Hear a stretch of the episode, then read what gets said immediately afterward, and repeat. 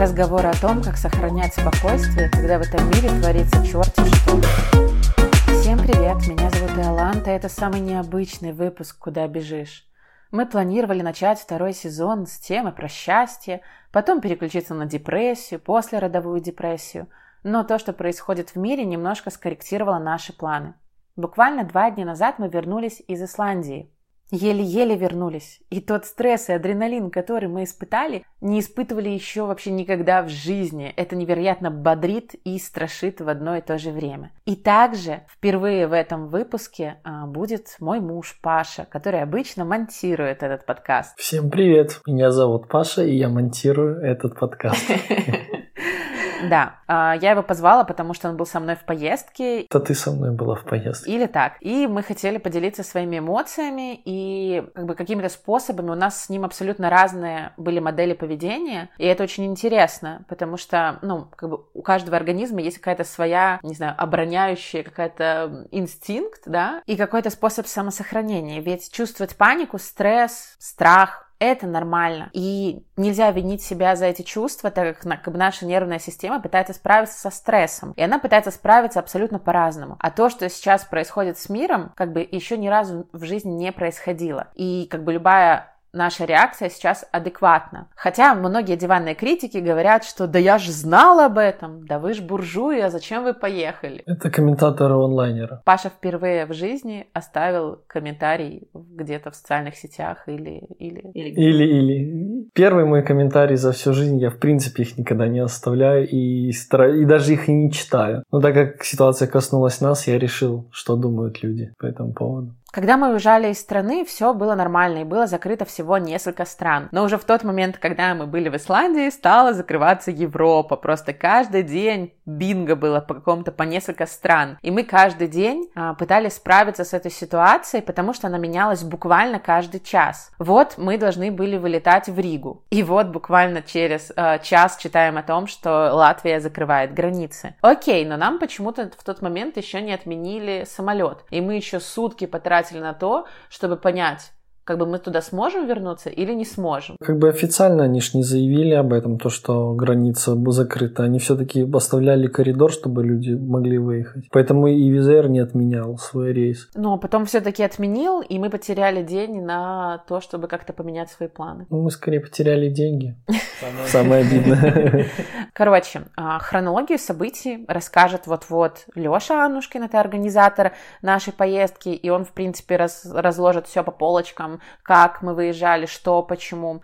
Я перед этим хотела бы ответить, почему мы поехали, потому что очень многие комментаторы любят спрашивать, зачем вы поперлись, когда в мире такое-то. И, честно говоря, я как тот человек, который самый паникующий в группе, это честно, я была самым паникующим в группе. У всех была определенная паника, ты не самая паникующая, просто...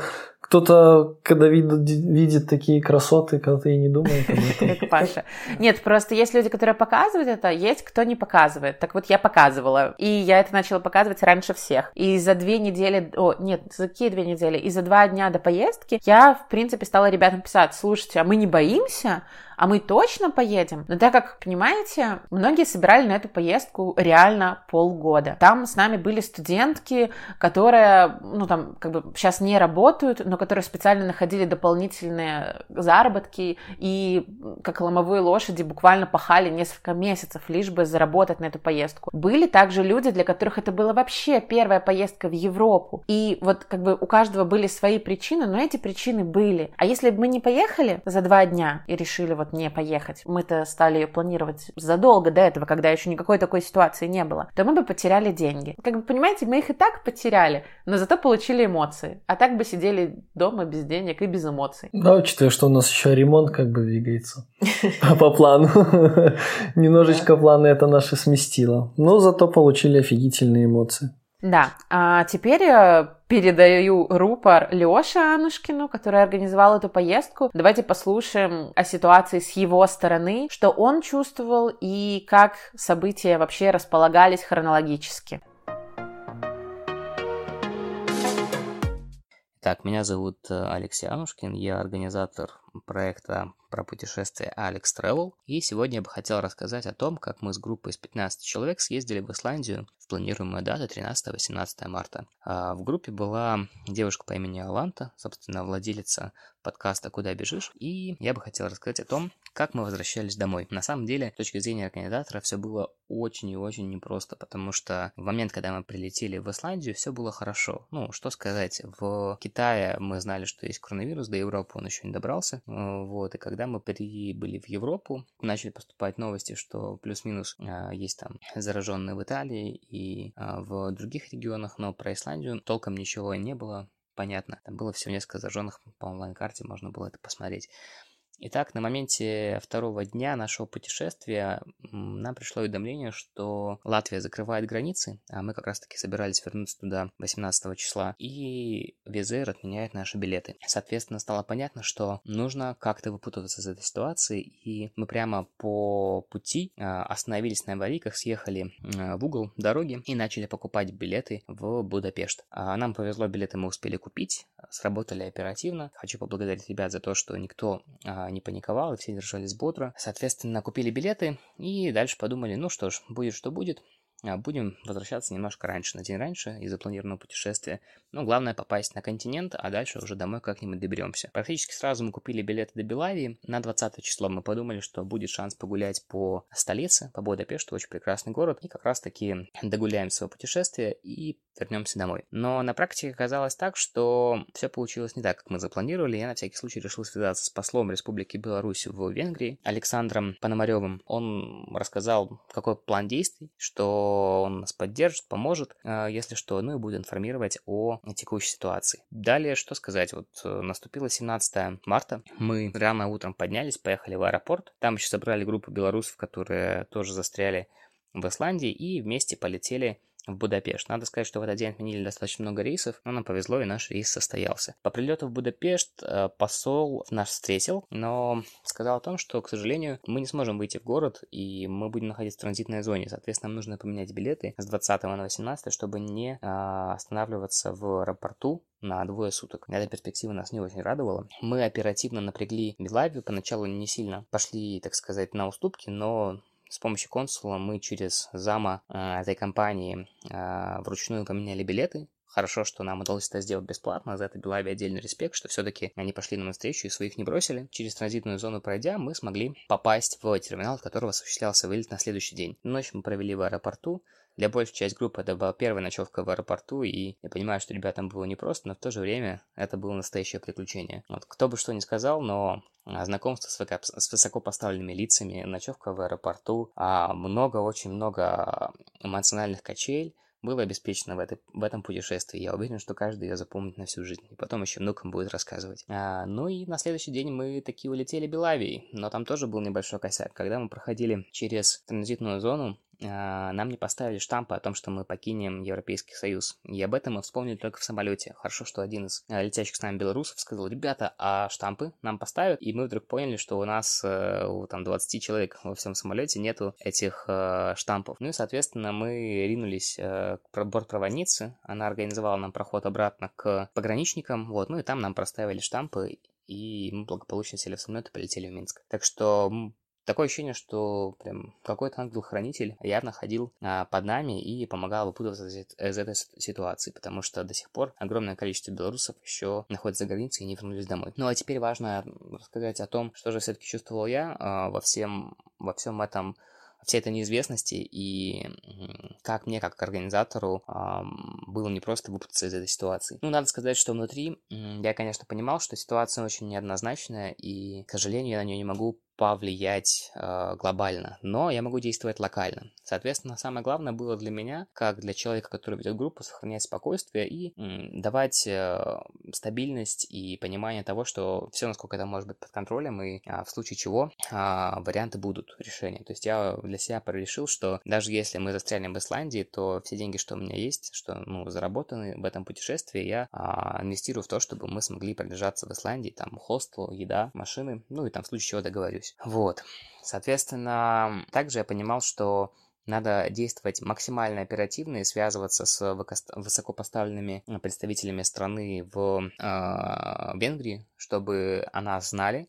чтобы в случае чего могли оказать поддержку. И надо сказать, что это действительно сработало. Потому что таких, как мы, было много, но не все обратились. И, соответственно, приоритет был отдан нам, так как мы были первыми, ну или одними из первых. Надо сказать, что группа, благодаря своей сплоченности и открытости, реагировала весьма адекватно. То есть я был очень рад, что никто не показал виду, что он там, не знаю, в панике и что мы все пропадем, и не подливал масло в огонь. То есть благодаря части спокойствия группы и моему личному спокойствию нам удалось как-то сохранить хорошую бодрую атмосферу, много шутить, петь, вот.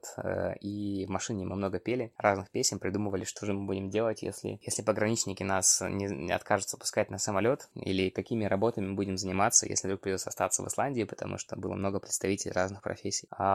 Ну и я бы так сказал, что сейчас, когда я уже здесь в Минске, я понимаю, какой глобальный капец мы избежали. Сейчас я понимаю, что, наверное, было опрометчиво в такое непростое время вести группу за собой, но в то же время понимал, что если бы я этого не сделал, то никто же не знал, что так все повернется. То, может быть, бы и жалел. Сейчас, откровенно говоря, ни о чем не жалею. Единственное, что, понятное дело, что некоторые неудобства принес этот карантин, вынужденная самоизоляция. Вот, но так или иначе, я уверен, что у людей, которые это все пережили, у них поменялась картина мира, и жизнь можно делить на до и после. Ну, по крайней мере, мне хочется в это верить. И я понимаю, что моя задача, насколько она была вот мною выполнена, но вот насколько я хотел, точнее, не то, что хотел, насколько я должен был вовлечься и ситуацию, как бы, из нее выйти, я все, что от меня зависящее, сделал. Ну, по крайней мере, мне хочется в это верить, и что люди, которые были со мной, доверяли мне и следовали за мной. Вот это было очень приятно, и спасибо всем большое, что поддерживали и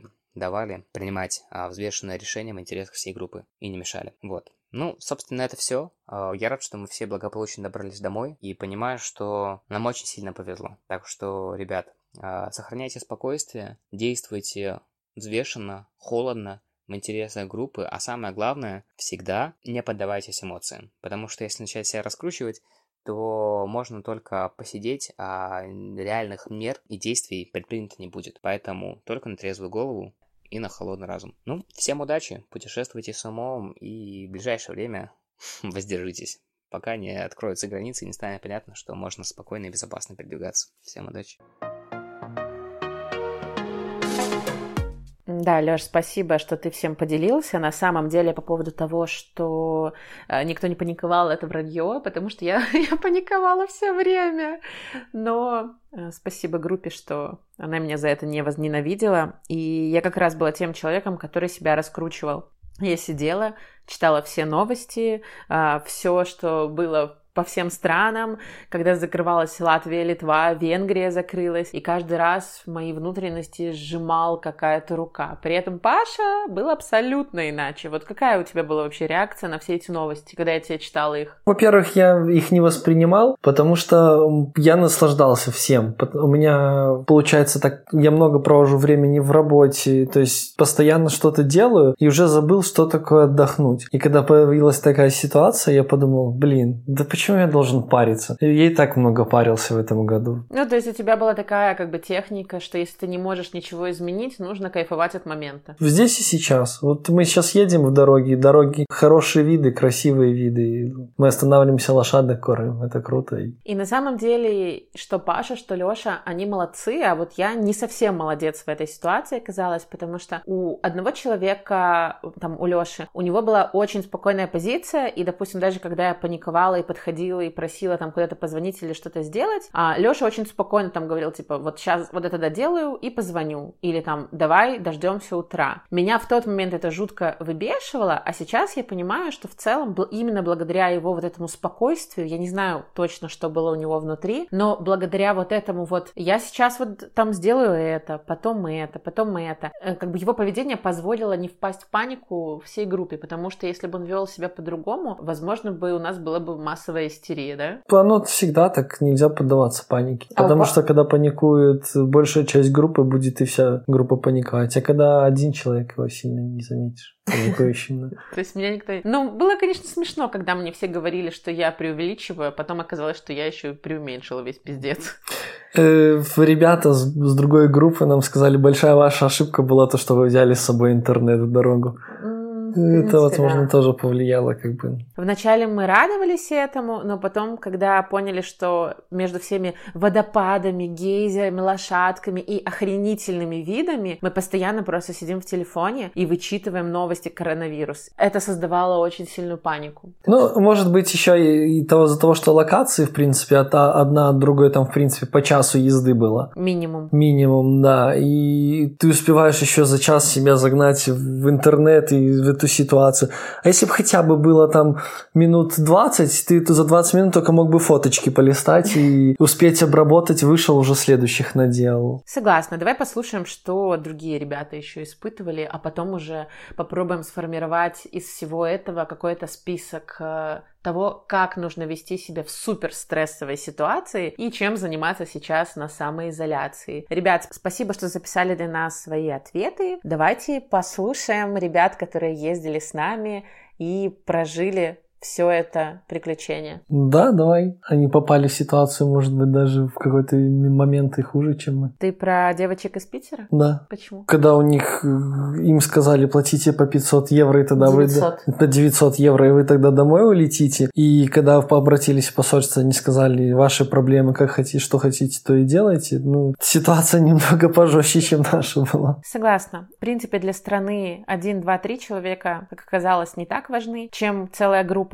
Поэтому они из Петербурга, и несмотря на то, что они были с нами, но все равно им нужно было вернуться в другую страну. И если наш консул нам... Не консул. Я теперь знаю разницу между консулом и послом. Посол выше, посол круче всех. Как Супермен просто из мира, как этих, всяких госчиновничьего аппарата. Проблема в том, что если нам помогли поменять билеты, и нам всего лишь одну ночь пришлось пожить в аэропорту, и Лёша сказала, что это было прикольно, и я могу сказать, что это было охренительно. Это было вообще... Ну, то есть, я очень сильно паниковала. Вот я поняла свою реакцию. Я очень сильно паниковала, когда у меня не было никакого понятия, улетим мы, какого-то плана. Но как только я поняла наш план, у меня уже никакой паники не было. И я в аэропорту просто чилила, пила кофе, пили ягермейстеры, опустошили дьюти-фри и смотрели ночью на лежаках специальных, как взлетают самолетики. Это было клево, да? 2 самолета прилетело. Всего лишь.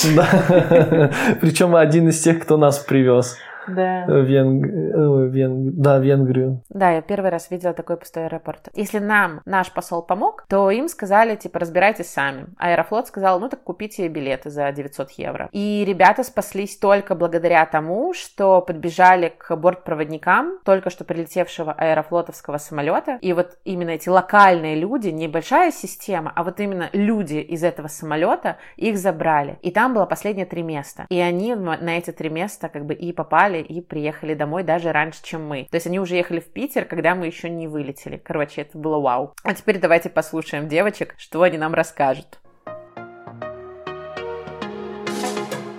Всем привет, меня зовут Кристина, мне 19 лет, я студентка, учусь на журналиста в Санкт-Петербурге. В путешествие меня позвала моя подруга Лучана, мы с ней раньше учились в одном классе, и я очень люблю путешествовать, поэтому я без труда согласилась поехать с ней в Исландию. Перед поездкой я часто мониторила, сколько людей болеют коронавирусом в Исландии, но ни разу не думала о том, чтобы отменить свою поездку, потому что понимала, что Исландия — это такая страна, куда ты просто так не отправишься, и обязательно нужно туда съездить, несмотря ни на что. Я восприняла все трудности с возвращением домой как приключения. После нашей поездки я хочу еще больше путешествовать, получать эмоции и жечь на полную катушку. Я заранее планировала, что эта поездка будет для меня перезагрузкой, потому что я раньше была очень общительной и активной, но за последние 5 месяцев все как-то резко пришло в упадок, и я не могла выбраться из пучины прокрастинации. Поездка меня очень взбодрила, а все сложности, которые были на нашем пути, добавили мне уверенности в том, что из любой сложной ситуации можно найти выход. Чтобы не быть заложницей стрессовой ситуации, я руководствуюсь принципом «все, что не делается, все к лучшему». В поездке я понимала, что если я начну паниковать, то точно не смогу насладиться видами Исландии и общением с людьми,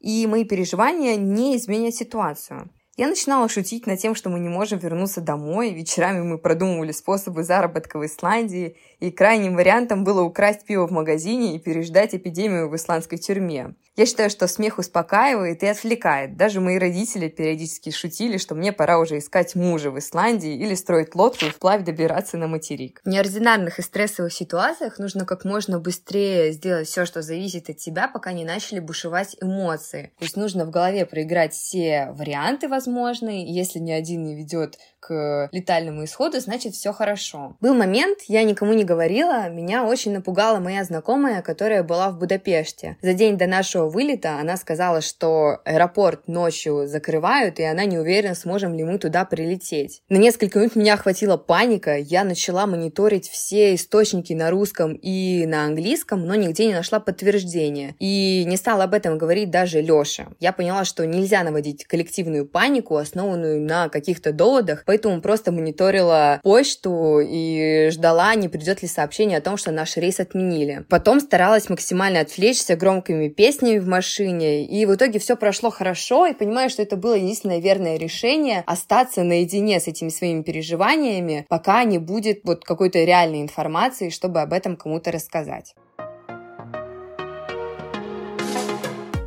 Привет!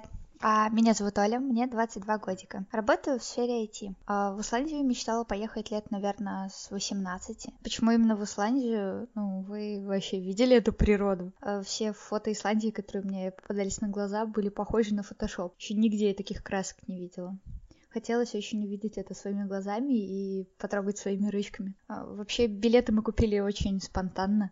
Потому что все 4 года это было просто мечтой, потому что, Исландия довольно дорогая, на тот момент я была бедным студентом. Тут случайно попалась ссылка на человека, который организует авторские туры в Исландию, на Лёшу, собственно. И мы подумали, посидели и решили, что, в принципе, оно не так уж и дорого, и вот минут за 20 буквально купили билеты. А про вирус, мы когда билеты покупали, его вообще не было. То есть там что-то про Китай говорили, но очень отдаленно. Когда мы выезжали, все было в порядке. В Китае было что-то нехорошее уже. Италия начинала болеть сильно, но в остальных местах все было спокойно. Что изменилось после путешествия? Полагаю, я в очередной раз убедилась, что не бывает идеальных планов на отпуск. Кто же мог предположить, что за несколько дней закроется вся Европа? Но есть ощущение, что мы участвовали в чем-то уникальном.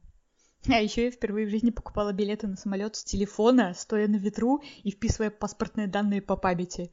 Это, знаете, такой очень необычный опыт, но зато теперь мне ничего не страшно, по-моему. А еще это были те моменты, в которые ты понимаешь, насколько ты все-таки любишь свой дом. Как получалось не паниковать? Мы паниковали. Это вообще были очень мощные эмоциональные качели. Смотрите, едешь ты такой на локацию, выходишь к огромному водопаду, пробираешься в ущелье по мокрым камням, тебя сдувает ветер, скользко до жути. Ты вот немножечко оступаешься и по коленку будешь мокрый. А в минус 10 при порывистом ветре и снегопаде это очень сомнительное удовольствие. Ты преодолеваешь эти 15 метров по камушкам, по реке, и оказываешься на плато, а вокруг водопад. И ты в центре водопада. Ты стоишь в таком природном колодце, и вокруг со всех сторон падает с огромной силой водопад. Это же потрясающе. Выходишь оттуда тем же вот этим дурацким нелегким путем по камням, по воде. Справляешься, вроде ни разу даже не падаешь. Это прям буря эмоций, адреналин, восторг. А потом ты садишься в машину весь такой счастливый, включаешь интернет и видишь. Ваш рейс на Ригу отменен, границы 3 стран закрыты, вот прямо сейчас. И снова эмоции. Но уже не такие радостные. Успокаиваешь себя тем, что кроме Латвии, в которую мы изначально планировали возвращаться, есть еще места, куда можно прилететь и оттуда в Беларусь попасть. То есть это просто новая задача, которую нужно решить и продумать новую логистику маршрута. Покупаешь билеты в Будапешт, как было в нашем случае, чтобы хоть на континент добраться.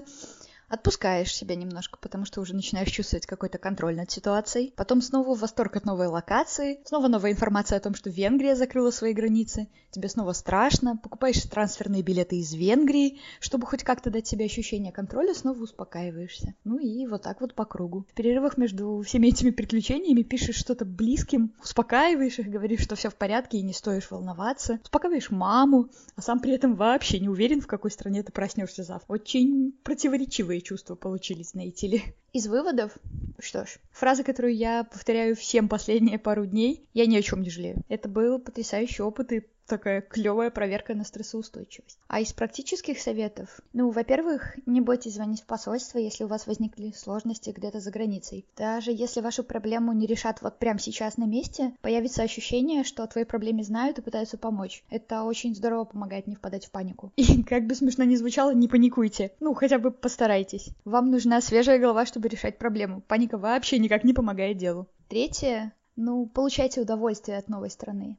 Есть моменты, когда, от тебя уже ничего не зависит. Ты рассмотрел все возможные варианты, выбрал, как тебе кажется, лучший из них. У тебя на руках билеты. Оно либо получится, либо нет. То есть от тебя ничего не зависит в этой ситуации уже. И в этот момент здорово, если у тебя получится отпустить и наслаждаться тем, ради чего вы все-таки приехали в эту страну. И последний совет. Не читайте комментарии к статьям, которые про вас пишут. Не надо. Правда. Даже не открывайте их.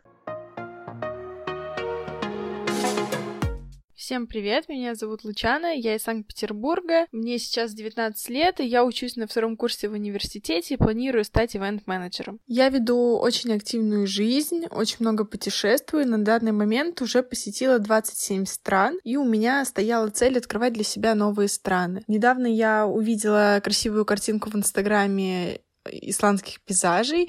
Мне очень захотелось туда поехать, и мой знакомый посоветовал мне обратиться к Лёше. Посмотрев Лёшину презентацию про тур в Исландию, я поняла, что у меня просто нет обратного пути, и я обязательно должна оказаться в этой стране. На тот момент меня останавливало лишь одно. Я студент, у которого нет работы и у которого нет денег. Буквально за месяц я нашла способ, как заработать на свою мечту. Я работала на фудкорде, я работала аниматором как раз-таки перед новогодним сезоном и сделала нужную сумму и написала Лёше: «Я еду». В поездку я также позвала свою подругу Кристину, с которой мы очень давно не общались, но я знала, что этот человек точно согласится на такую авантюру. Вот так моя мечта стала реальностью, и когда появились новости про коронавирус, я поняла, что он меня никак не остановит, я 100% поеду в Исландию, потому что мне все равно. Я просто хотела идти к своей мечте и не останавливаться. Буквально с первых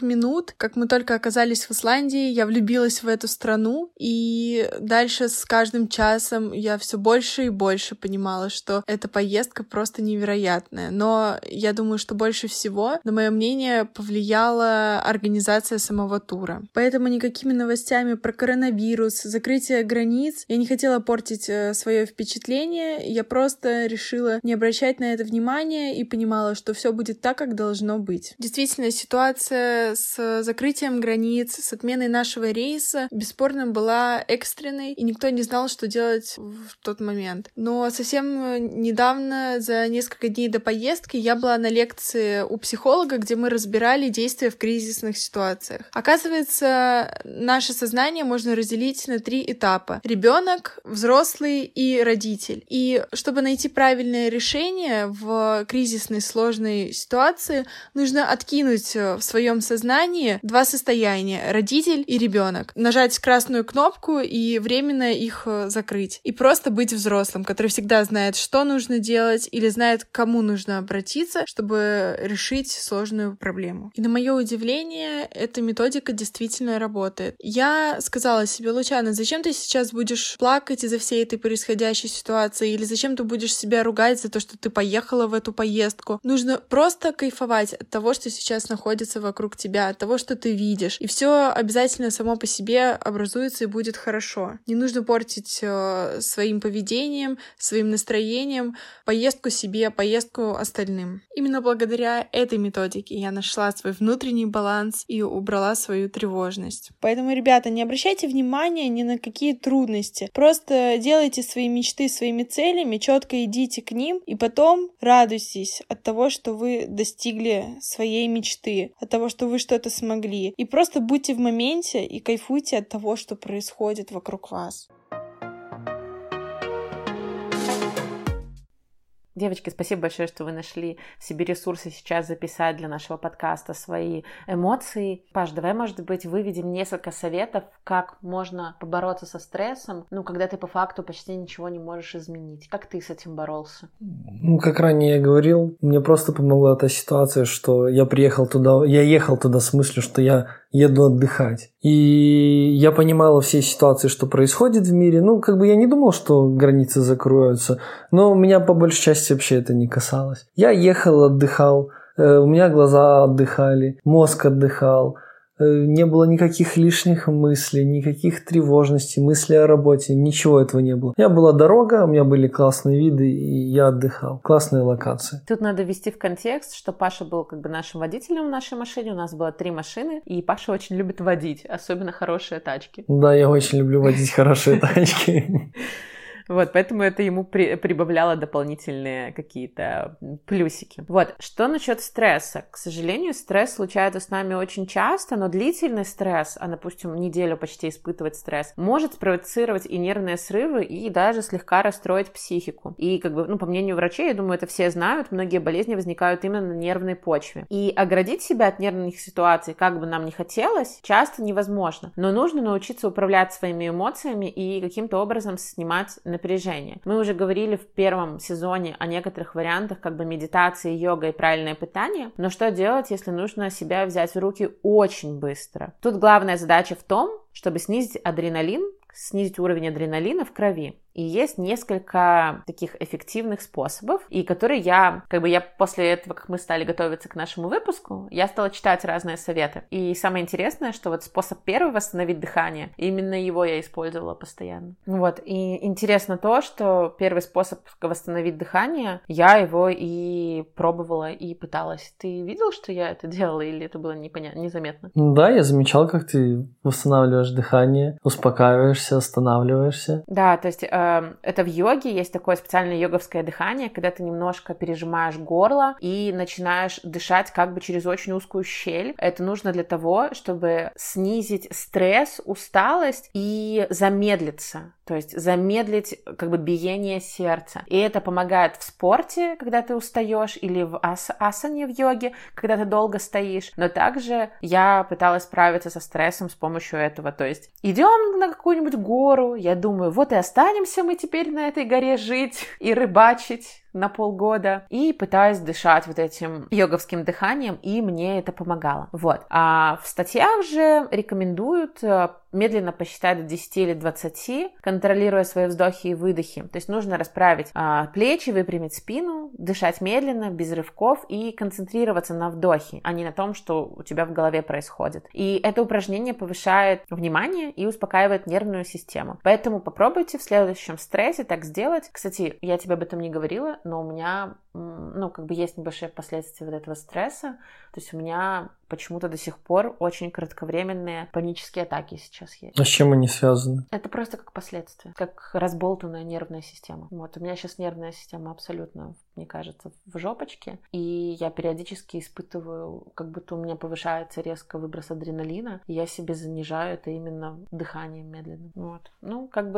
Последствия стресса, они, скорее всего, будут у каждого. Второй способ — создайте виртуальный образ. Например, можно вспомнить любимое стихотворение, проговорить его. Или вспомните таблицу умножений, посчитайте в уме, сколько там будет. Сколько будет, кстати, 6 помножить на 8? Если ты ее не знаешь. Серьезно? 6 и 8 — 48. А что ты говоришь, что не знаешь?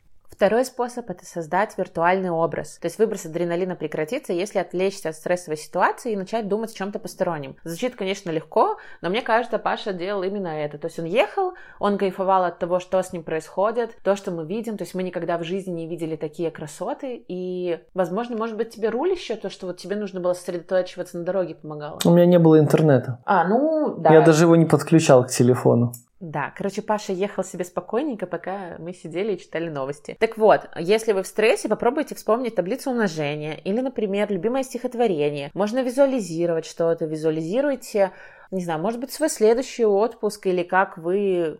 ложитесь в кроватку. Следующий способ быстро именно справиться с стрессом – это поплавайте или примите душ, так как душ с напором воды, он расслабляет мышцы и улучшает кровообращение, и при этом вода в целом успокаивает нервы. То есть даже если вы, допустим, сильно перерабатываете, сходите в бассейн после рабочего дня, и это поможет снять стресс. Прикольно то, что... Это, кстати, очень сильно нам помогло в Исландии, когда мы прибыли на горячий источник, то есть на тот момент уровень моей паники был как никогда высок, но когда мы полуголенькие в купальниках, пройдя по морозу, опустились в эту невероятную... И снег шел, и мы опускаемся в невероятно горячую, чудесную воду, и мы вместе, и вот это чувство единства, блин, это один из самых сильных воспоминаний теперь. И глинтвейн еще. И глинтвейн. Все выпили наш глинтвейн. Почему это был вообще глинтвейн? Ну ладно.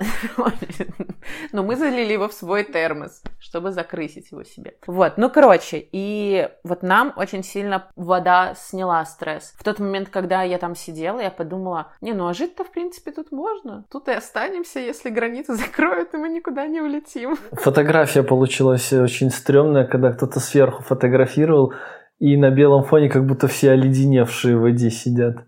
Типа того, да. А тебе, кстати, вот эта, водичка как-то помогла? Я кайфанул. Ладно. У Паши нет смысла спрашивать, как он справлялся со стрессом, потому что у него не было стресса. У меня было 0%. Даже минус ушел в минус. Теперь мы узнали, после этого путешествия, что ты абсолютно стрессоустойчивая скала. Четвертый способ снять стресс – это включить музыку и потанцевать или попеть. И опять же, ребята у нас так и использовали. У нас было 3 машины, и в каждой из них мы врубали какое-то музло, пели и пытались таким образом освободить свою голову. Вот. Тут еще в статье есть, приготовьте чай с медом, но в целом алкоголь и какой-нибудь гермейстер, глинтвейн с этим прекрасно справляется. С алкоголем, наверное, тяжело в дорогу ехать. Начнет укачивать, спать. То, чтобы оно тебе снимает стресс. Но вечером. Вечером, да. То есть вечером мы все-таки снимали стресс с помощью алкоголя. Вот. И еще один из советов – это сделать легкий самомассаж. Но, честно говоря, я такого не делала, ты делал. Поэтому я не могу сказать, насколько он действенный. Мы это пережили, мы ни о чем не жалеем. Это было самое яркое, приключение в нашей жизни. Ничего подобного не происходило. И теперь, после того, когда мы уже все-таки дома, я понимаю, насколько это было вау. И я рада, что мы потеряли деньги и пережили это, они потеряли деньги и не пережили это. Согласен? А я уже не воспринимаю, что мы деньги потеряли. Они, честно говоря, ушли. Мы оплатили часть своего путешествия. Дополнительного. Ладно, мы немножко придурки, потому что Лёша... Прошли DLC, так сказать. Да. Лёша предложил, если все будет хорошо, сгонять в Марокко в конце ноября, и мы почему-то через 2 дня после этого пипца мы решили, что хотим отправиться с ним еще раз. То есть это прекрасный индикатор того, что, оказывается, мы в хорошем состоянии. И спасибо, что все-таки посол нам помог, потому что, мне кажется, если бы мы 3 дня провели в аэропорту, мы бы чувствовали себя похуже. Мы бы проели все деньги, потому что там тоже, в принципе, не дешево было. Там было очень дешево. Duty free дешево, а кофейня нет. Очень дешево. 2 евро латте. Самая дешевая в мире кофейня. Простите, пожалуйста.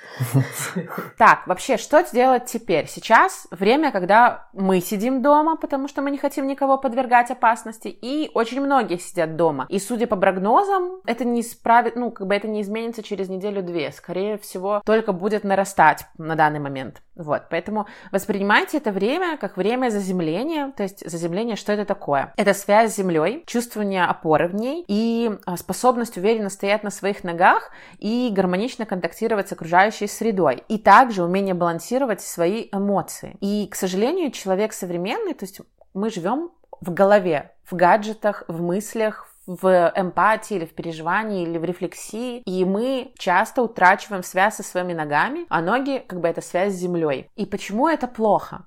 Есть несколько проблем, связанных с утратой этой связи.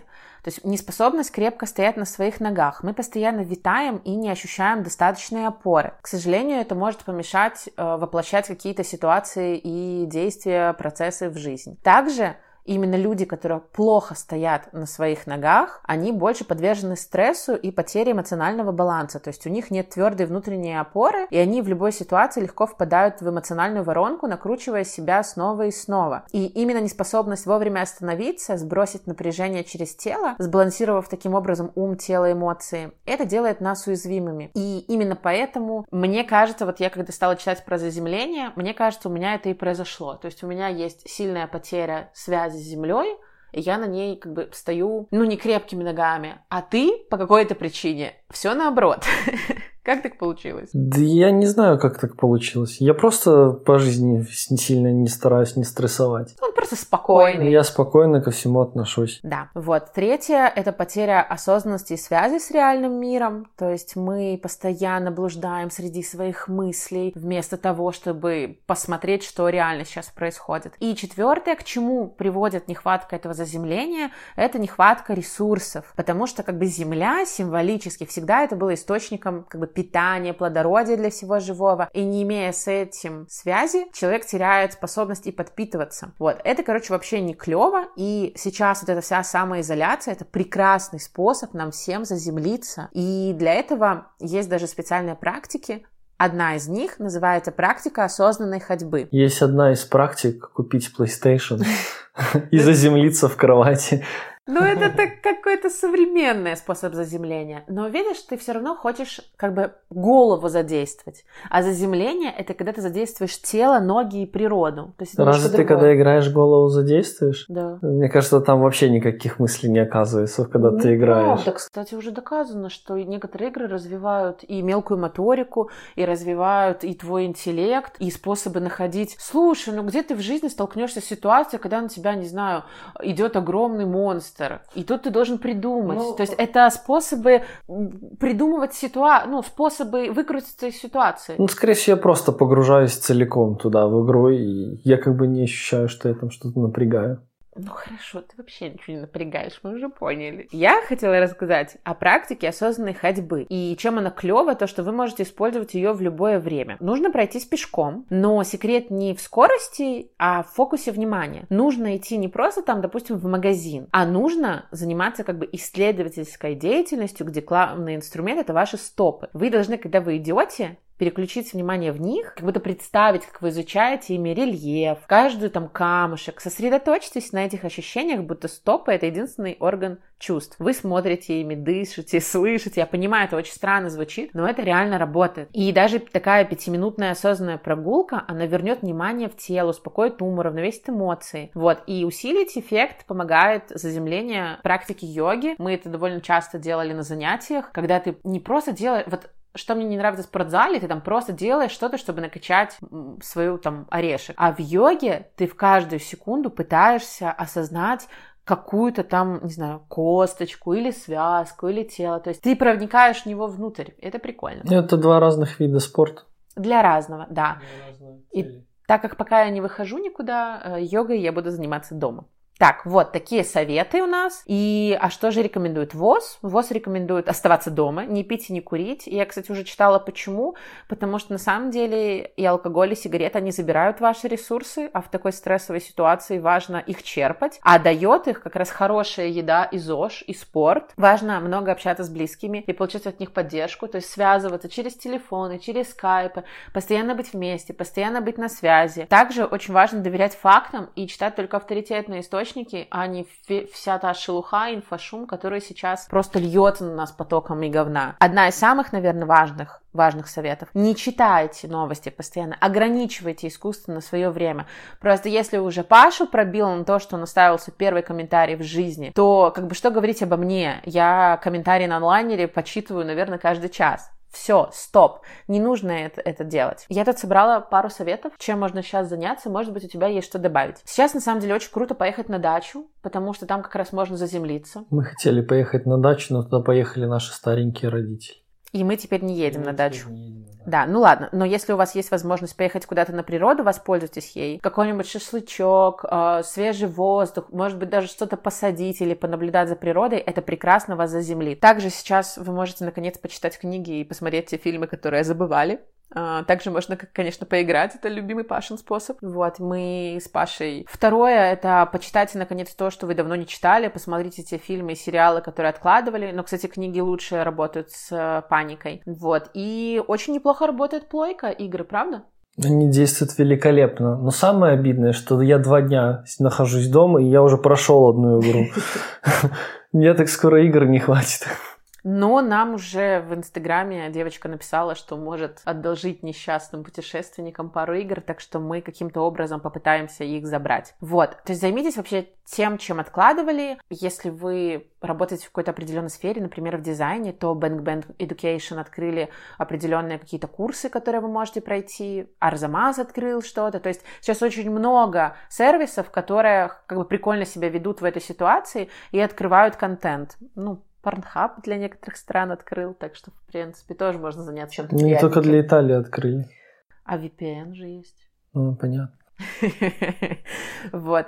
Пожалуйста, не впадайте в ипохондрию, не ищите в себе каждый день какие-то признаки болезни, как бы это вам не поможет и только разгонит ваши нервные какие-то качели. И, пожалуйста, оставайтесь людьми в каком-то здравом смысле, в эмпатии. Не нужно сейчас писать тем людям, которые, например, нам, ну, нам мало пишут, но тем, вот, например, белорусы на ГАА, они не могут вернуться, и там просто какой-то разверзлись